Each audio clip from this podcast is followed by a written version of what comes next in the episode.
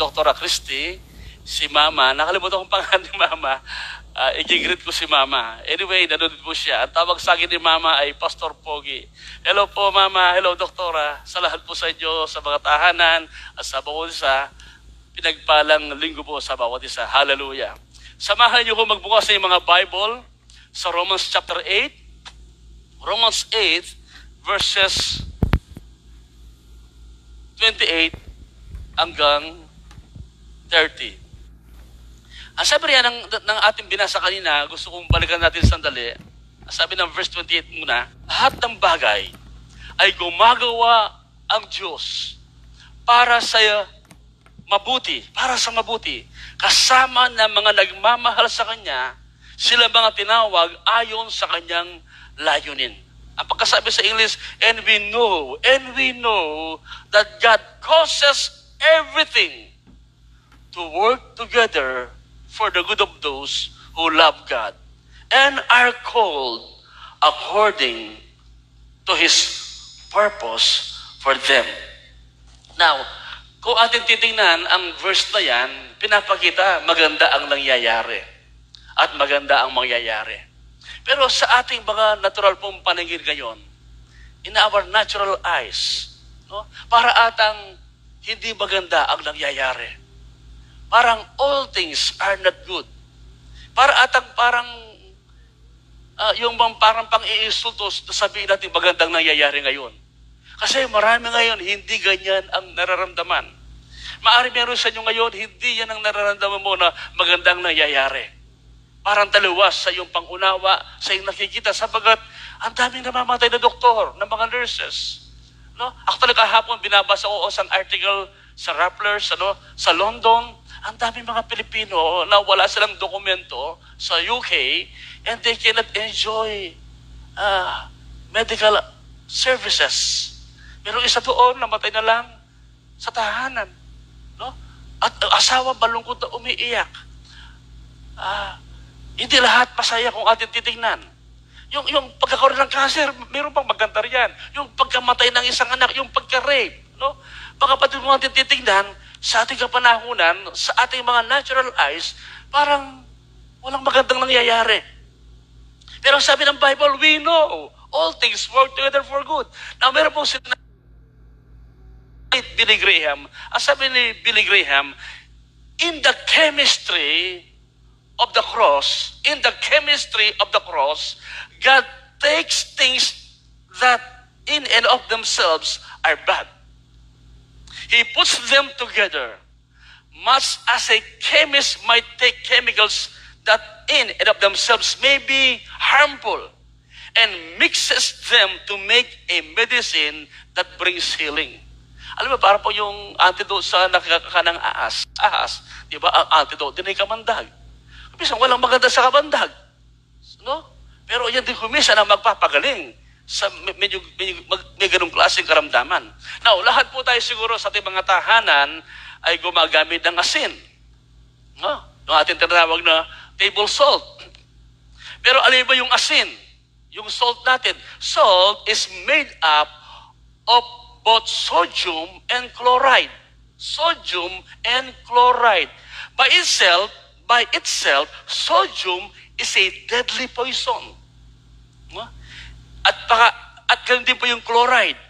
No, yung po yung nakamamata, yung sodium sa yung chloride, they are deadly poison. Pero pag put them together, and you have table salt na nagbibigay lasa ng sarap sa ating mga kinakain at pag ito at kailangan din natin katawan ang ang asin no para maging healthy rin po tayo. Now, God can take things that are bad God can take things that are bad and put them in the crucible of His wisdom and love. He works all things together for good and He gives us the glorious, wonderful promise that He will do so. So, yan din ang nangyayari. No? Sa karunungan ng Diyos, yung mga bakit na nangyayari yan, kabunga ng Romans na ating binasa, pwede palang may lalabas na maganda riyan. Alam po natin, meron na tayong tagumpay. Amen? We have celebrated our victory on the cross. Doon sa krus ng Kalbaryo, Christ has victory over our circumstances. I want to tell you this, mga kapatid. Ano man ang ating sitwasyon ngayon, meron tayong tagumpay. Sabihin nyo, tagumpay. Amen? Maaring pangit ngayon ang nakikita mo, no? Kapatid, may purpose at may layunin ang Diyos. Now, gusto ko pong i-share sa inyo yung limang bagay about how to have victory. Five important truths why we have victory over circumstances. Maybe yung nangyayari ngayon sa'yo, hindi mo gusto. Hindi mo pinangarap. At wala kang nakikitang maganda. My brothers and sister, mula sa ating binasa, meron po tayong revelation na makikita rito at matatanggap. Limang katotohanan na magbibigay kalayaan sa atin para tayo magtagumpay. Can I have an amen? Now, tanong muna, ano bang sitwasyon mo ngayon? Okay po ba? Ha? Yung bang dream mo nangyayari o tumigil na? Huminto na dahil dumating yung COVID-19 na yan. Yung nanamlay na tayo. At kumisan, meron tayong agam-agam iniisip na extend na naman, na extend na naman. Ha? Hanggang May 15. At kumisan natatakot tayo, kailan kaya ito matatapos? Sapagat wala pa tayong natutuklasang vaccine. Kaya nga po napakahalaga ng prayer. Bakit? Kung, kung atin pong titingnan, kagaya ng nabanggit ko kamakailan, may mga gumagaling ngayon at ang daming gumagaling sa bansa lang natin, sa bansa natin, mas maraming gumagaling ano, sa, sa virus because of prayer. Sapagat may pag-asa. Sapagat mayroon Diyos. Gumaling sila dahil hindi dahil may gamot. Gumaling sila ayon sa kanilang mga testimony sa panalangin, sa pagtitiwala sa Diyos, sa pag-asa. Can I have amen? Kaya, pero magpari pa rin po tayo ng medical breakthrough na sa Pilipinas may maka-invento ng vaccine na yan para po maging ordinary flu na lang ang tinatawag nating COVID-19. Actually po, kamakailan, napakinggan ko, napag-alaman ko sa Amerika, last year, last year sa Amerika, uh, alam ba ang baga namatay sa common o sa tinatawag na normal flu, more than, more than, more than 100,000 last year. Actually, namamagnify talaga ngayon ang coronavirus. Although talagang nakakatakot yan. But I want to tell you this, ah, out of these ashes, out of this situation, we can rise above our circumstances. We can have victory. Amen po ba? Sabi mo, I can have victory. Hallelujah. Thank you, Jesus. Now, limang katotohanan. Una, bakit magkakaroon tayo ng victory? Kasi sa mga binasa natin ito, may pinapangako ang Diyos na gagawin niya sa buhay natin. At nandyan na. We just, we, we just, all we have to do is to open our eyes. Read the Word, read the Bible. Be led by the Holy Spirit. And we can live above our situations. We can have victory over our circumstances. Una po sa lahat, why we can have victory? Number one, we are guided by His knowledge. Sabi nyo, guided by His knowledge. Ginagabayan tayo ng kaalamang galing sa Diyos. Ano sabi riyan? And we know. No? Anong nagbibigay sa ng pag-asa? Alam natin eh, we know. Ha? Nagtagumpay na po tayo, nagtagumpay na yung krus. We know from Genesis to Revelation alam natin kung sino ang magtatagumpay. We know, sa buhay natin ito, hindi tayo tsumachamba. We know. But many people are not that knowledgeable. Hindi nila alam. Sabi nga, what you don't know can hurt you. Kaya napakahalaga, alam natin. Sabi ni Jesus, you will know the truth and the truth shall set you free. Ang target ng kaaway, natili tayong ignorante, walang alam. Ang sabi nga sa Osea 4.6, My people are destroyed for lack of knowledge. Pag wala tayong kaalaman, mapapahamak tayo. Ang sabi ng Proverbs 14.12, There is a way that people think is right, but leads only to death. So mahalaga meron tayong kaalaman ang kumukuha ng information. Now, halos lahat siguro ng information na kailangan natin para tayong maging safe, healthy, ano, at protected sa virus na yan, nandyan na, naibigay na. Araw-araw, binibigay, nire-remind tayo. And I believe that would be, that would be enough para tayo ma-protect. Pero wag lang dyan tayo mag-rely. We need to hear from God. Amen po ba? We need to hear from God. Why? Because yung knowledge, kaalamang galing sa Diyos, binibigyan tayo ng advantage. Ha? Binibigyan tayo ng tinatawag na advantage sa lahat ng bagay na nangyayari sa buhay. Pag meron kang kaalaman, meron kang wisdom, knowledge, and understanding, kamukha ng ating binasa, meron kang tinatawag na advantage. Sa ating kapanahonan ngayon, alin po mga kapatid, meron pang mas deadly sa COVID virus. Ang pinapatay, hindi lang pisikal. Ang pinapatay, kalooban, damdamin, pagkatao. No? Yung negative words natin, yung mga salita natin. Ano ba ba kung minsan, kamakailan, naalala ba ninyo? Yung nabalita, yung magbabarkada, kasi naiinip, walang magawa, eh bawal po yung alak. Remember that, that news? Nakaisip silang gumawa ng alak. Ang naalala kong ginawa nilang alak ay asu- suka, soft drinks, uh, ano pa, kape, tiner. Kamakailan lang, nabalita yan, di ba? So, delikado wala kang alam. So, pinag-combine po yon yung suka, yung soft drinks, yung kape, at nilagyan ng tiner. Eh, yung tiner po, pag yung pintura po kasi malapot na, lalagyan mo ng tiner para mabuhay. Parang gas din yan eh. Ginawang alak. Eh, bubula ang bibig. Uh, talagang nabubulag sila. At akala po na COVID, no? Na virus. Yung pala, nalason. At yung isa, nangisay na lang. Ang isa, dead on arrival. Mga kapatid, what you don't know can hurt you. Kaya napakahalaga, meron tayong knowledge, wisdom, and understanding. Uh, bago sinasabi ito, kung minsan po, meron. Halimbawa, awa. O kaya, anak, sinasaktan mo ang kalooban ng Diyos, ng, ng, ng nanay mo. Sinasaktan mo yung kalooban ng asawa mo. Nasaan ang knowledge dyan? Nasaan ang wisdom dyan? Kung ating sinasaktan ang kalooban ng ating mahal sa buhay. Ano, alam mo kapatid, baka kunin yan ni Lord. Kaya, mamuhay tayo may karunungan. Amen po ba? Alam mo, target ng kaaway, target ni Satan na bulagin tayo sa katotohanan. Yan ang sinasabi sa 2 Corinthians 4.4. The God of this world has blinded the mind of these people. So ang trabaho ng kaaway, bulagin tayo. Ang pag-asa lang natin para huwag tayo maloko ng kaaway, pagkatakot sa Diyos. The fear of the Lord is the beginning of wisdom. Now, when we are guided by the knowledge of God, ano? Ito ang ating makakamtan. God will give us understanding. Knowledge gives us understanding. Yung naunawaan mo, hindi na ikaw ang inuunawa, kundi ikaw ang nakakaunawa. Hindi lang yung nagkakaroon ka ng tamang pananaw. Right perspective. If you have knowledge, kaya nga sabi, knowledge is power. And then, you can make wise decision. At meron kang confidence, and you will have a good result.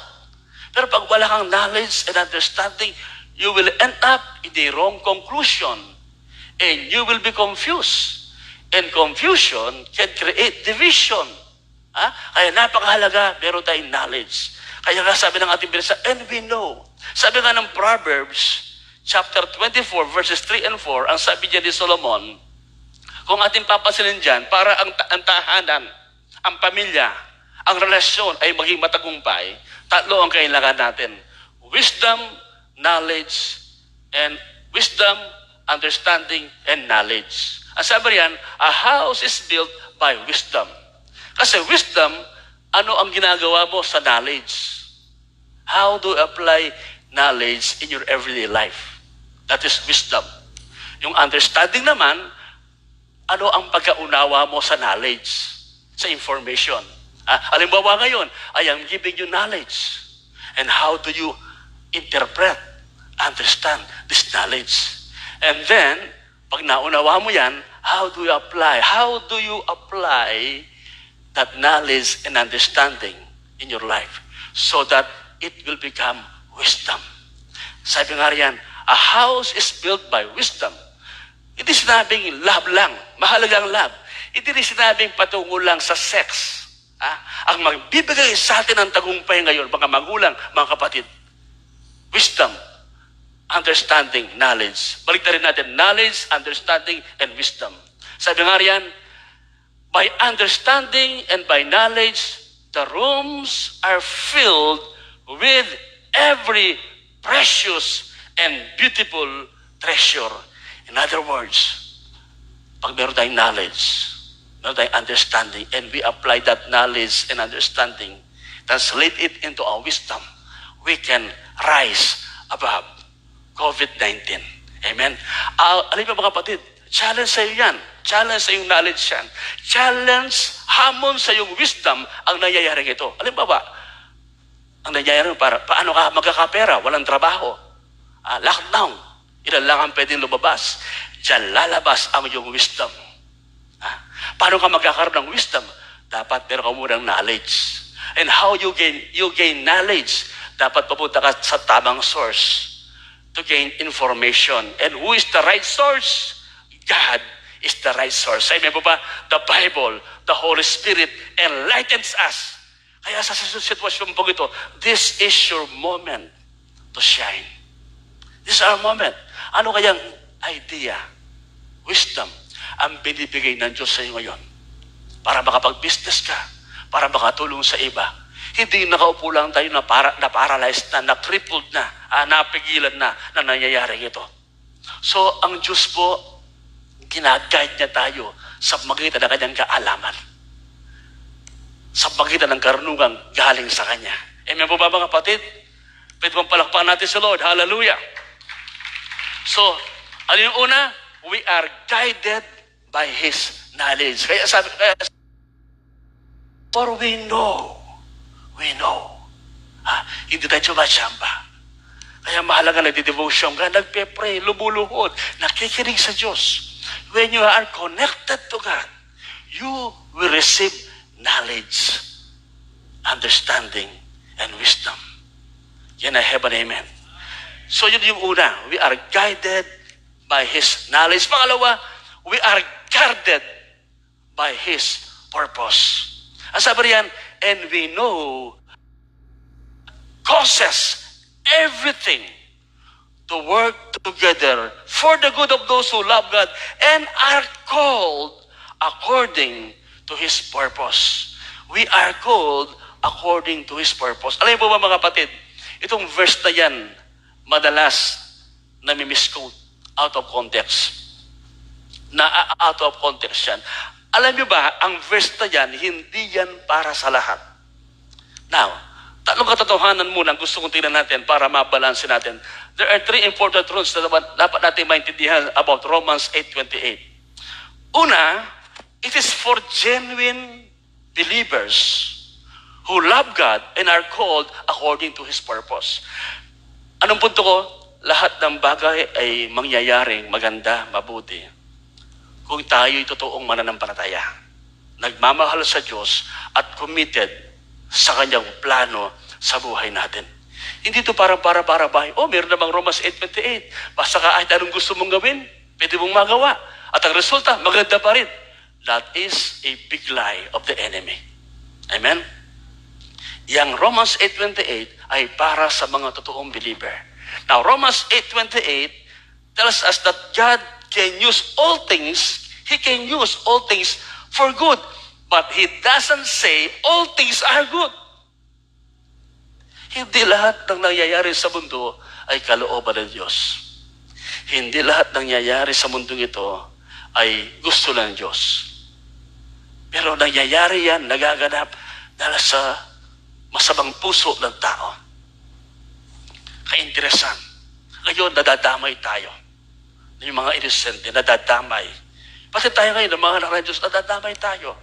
Ngayon, ibig bang dahil ba nadadamay tayo, maging, magkaroon tayo ng victim mentality, mentality, yung parang biktima na lang tayo? No. God can use those bad things happening around us for our good. Pero hindi yan good. Ha? Hindi yung good yung rape, yung addiction, yung... Hindi yan good. But He can use this quarantine, what's happening right now in our life, for our good. Kung ikaw is under God's covenant. Kung ikaw ay nagmamahal sa Diyos. Kung ikaw ay totoong mananampalataya. Pangalo na tinutukoy niyan, the ultimate good. Kasi madalas sa atin nakapokus lang tayo sa good about material goods. Ha? Material things. Ang ultimate good na binabanggit dyan is to be conformed as we. That's the ultimate good na gusto ng Lord sa atin. Maging kawagis tayo ng kanyang anak na si Jesus. Amen po ba? Ah, dream mo ba yan? Pangarap mo ba yan? This is the ultimate good, not just the material things, not just the things of this world, not just the wealth of this world. Nakita nyo, everything is being shaken. Everything is being shaken. We are now, we have entered after this COVID virus, even right now, we have entered into a norm. Sabi nga ng, ng Interagency Task Force, uh, mag i na yung lockdown, pero hin- magbabago na, marami magbabago. Yung mga sa opisina, yung pagsakay lang sa bus, magbabago na. Pagsakay, pag-commute, magbabago. Hindi na pwedeng may katabi ka sa bus. Mayroon marami magbabago. Ha? So, ang, ang mundo ito, nagbabago, kumukupas. You can put your hope, your whole life on this on this world, sa, sa mga bagay sa mundo ito. Lilipas sa lahat yan, tatanda ka, mamamatay ka pa rin. Amen mo ba? Wait, mamamatay ka pa rin. Kahit wala kang karamdaman, lahat tayo mamamatay pa rin. Kaya nga, ang Diyos ay after hindi sa yung comfort. He is after your character. Alam po, naninibago ko ko, natubitingin ako doon sa ilaw, dapat doon sa camera. Kung bisa ganun tayo, ha? tumitingin tayo sa ibang bagay, sa mga nagniningning. Pero yung, ginagawa palang blurred ang ating paningin. Ngayon, nagiging blurred ang aking paningin kasi yung, yung strike ng ilaw, tumatama. Sa akin pong marami sa atin ganyan ang ating sitwasyon. Hindi mo makita yung maganda na purpose ng Lord. Kasi iniisip mo, nag-stop ang business mo. Iniisip mo yung, yung tinatawag na engranding kasalan na udlot. yung engranding graduation. Ha? Kung laude ka pa naman. Yung norm. Yung mga excited na sa kala mga venture, biglang natigil. Everything on this earth are just temporary. Remember this, only one life. It will soon be past. And only what's done for Christ will last. God is not after your comfort. He is after our character. Amen. Our character. And He will guard that purpose. Now, ayaw natin yung pain. But maybe right now, there is pain. There is pain. There is loneliness. There is fear. Ngayon, pag alam mo yung purpose ng lahat ng nangyayari niyan, ha, kakayanin mo. Amen po ba? Pag alam mo yung purpose ng ating pagkakawarantin, ha, kahit hindi maganda, eh, enjoy mo pa rin. Alam po, si Pastora, nasabi ko rin, 27 years na kami, binayayaan po kami ng Lord ng limang anak. Alam mo, mas man nahirapan siya. Kasi ako, gusto ko sa talagang anak, marami pa yan, kaya lang hindi na pwede. Nahirapan talaga sa unang anak, nahirapan. Pero bakit tiniis niya kahit ma- alam, mahirap manganak? Pero bakit nakalima siya? Ah, nakalima at para gusto pa. Kasi ang nakita niya hindi yung pain. Ang nakita niya yung purpose. Amen po ba? At tabuhay natin kung minsan ganyan ang nangyayari. Ah? Yes, sa lahat ng bagay may pain. Ngayon, walang kwenta yung pain na ngayon. Walang kwenta yung mga pagsubok na ating nararanasan kung hindi mo alam yung purpose. Kaya nga, we know. And then, ang ginagawa, all things work together for good to those who are called, to those who love God, and who are called according to His purpose. Ano po, meron gustong ilabas sa Diyos. Meron gustong ipakita sa atin ng Panginoon. Yes, there will be what we call discomfort, pain, and even what we call loneliness. But God will use those things to bring about His purpose. At ang pinaka-ultimate good na, ipar- na gustong iparanas sa atin ng Lord is to become like His Son Jesus. Can I have an amen? Ang sabi nga po, our ultimate goal is to become like the Lord Jesus Christ. Sabi nga sa Romans 8.29, sabi riyan, For God knew His people in advance. Pakilipat mo na anak. Sige, huwag natin isama yan. And He chose them to become like His Son. So that His Son will be the firstborn among many brothers. Yung so that all things work together for good to those who love God, to those who are called according to His purpose. And what is the eternal purpose of God? Tayong lahat ay maging kawagis ni Kristo. Hindi lang yumaman. Ang dami ng mayaman sa mundo. Ang tanong, meron ba silang eternal life? At the end of the day, kawagis ba sila ni Jesus o kawagis ng demonyo? Anong pipiliin mo? Mga kapatid ko, compare sa eternity, compared to eternity, our life in here on earth is just a drop in a bucket. Hindi ba siguro? Napaka masyadong maikli ng buhay dito. Huwag mong ipagpalit yung eternal destiny mo. At ang ating pinaka-direction, ang ultimate good na binibagit ng Diyos sa atin, hindi lang yung material goods. Although maganda yan, kailangan natin ngayon. Pero ang binibagit na good yung tayo'y maging kawangis ng kanyang anak. Amen? At ang process niyan, hindi madali. So, God knew His people in advance. And He chose them, pinili ka niya, to become like His Son. At hindi madali maging kawangis ni Jesus. And thank God, hindi mo na kailangang mapako sa krus. Amen?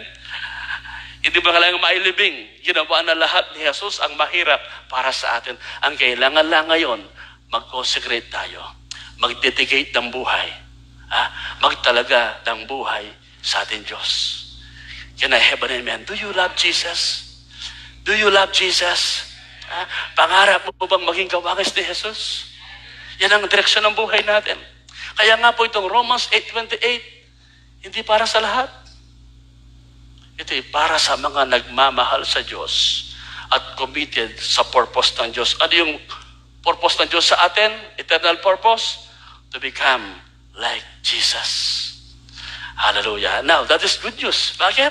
Marami sa atin kayo may mga weaknesses, may kahinaan, may mga struggles. And thank God, hallelujah. Darating pong panahon, darating pong panahon, we will be delivered.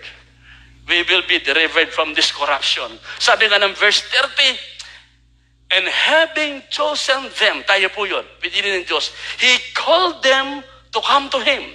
Tinawag niya tayo para lumapit sa Kanya. And having called them, He gave them right standing with Himself. He made us righteous. Right standing. And has, and has given them right standing. He gave them His glory. Yung He justified whom He called, He justified. And whom He justified, He also glorified. So that is the destiny of our life. Hindi lang tayo mapatawad. Ah, hindi lang tayo mapulang sala. Tayo tayo po maging, maging maluwalhati, glorified, kagaya ni Jesus. Amen po ba? Hallelujah. Palakpakan natin ang Panginoon. Hallelujah. Thank you, Jesus.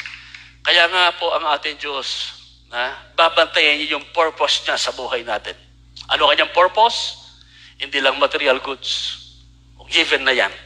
Ang purpose ng Diyos, maging kawagis tayo ng kanyang anak. Sabi nga ng Ephesians 1.11, sabi sa Tree of Life version, In Him, in Christ, we also were chosen, predestined, according to His plan. Pag sabi predestined, bago pa man, bago pa ang lahat, wala ka pang ginawa, pinili ka na at tinalaga maging kawangis ng kanyang anak. So, anong gagawin niya? May plano ng Diyos. May purpose ng Diyos. At ang sabi riyan, He keeps working out all things. Kaya nga, He, he works all things. And ang sabi riyan, He keeps working out all things according to the purpose of His will. And what is the will of God? Maging more than conqueror tayo. Maging kawagis ni Jesus. Amen? Ang buhay natin hindi lang sa mundong ito. Hindi tayo biktima. Hindi tayo biktima. Tayo po'y conqueror. At may ginagawa ang Diyos ngayon sa inyo. Kaya marami sa inyo bumabait na. Amen mo ba? Okay, pakitingnan mo ang katabi mo, bumabait na yan. Ha? Wow, praise God. Ang mahirap, hindi ka na nga mabait, salbahe ka pa. Ha? Hindi ka, na, hindi ka na nga mabait, wala ka pang ginagawa. At least, mabait ka. Kahit wala kang ginagawa, at least mabait ka. Amen po ba? Lahat ng mabait, pagsabing amen. Ang marami kasi, hindi na nga mabait, salbahe pa, matakaw pa, ha? tabad pa, hindi na nga mabait, magastos pa, sa kuryente, magastos pa, hindi na nga mabait. anyway, uh, mga kapatid, alam ko marami sa atin tinatamaan. Ah, baka makailan sa amin dito, may mga pasaway na konti. Akara siguro yung mga pulis na lumilipot sa amin dito, nagbibiro. Abay, dinampot sa, sa banda ninyo, di ba? Walang damit. Walang face mask. Ah, dinampot. Kaya kayo dyan, ha? Kaya kayo mga pasaway dyan, painom-inom kayo dyan, ha? ha? Quarantine na. Makinig kayo sa nanay nyo, ha? Makinig kayo sa nanay ninyo. Makinig kayo sa message dito. Huwag mo ipahamak ang buhay.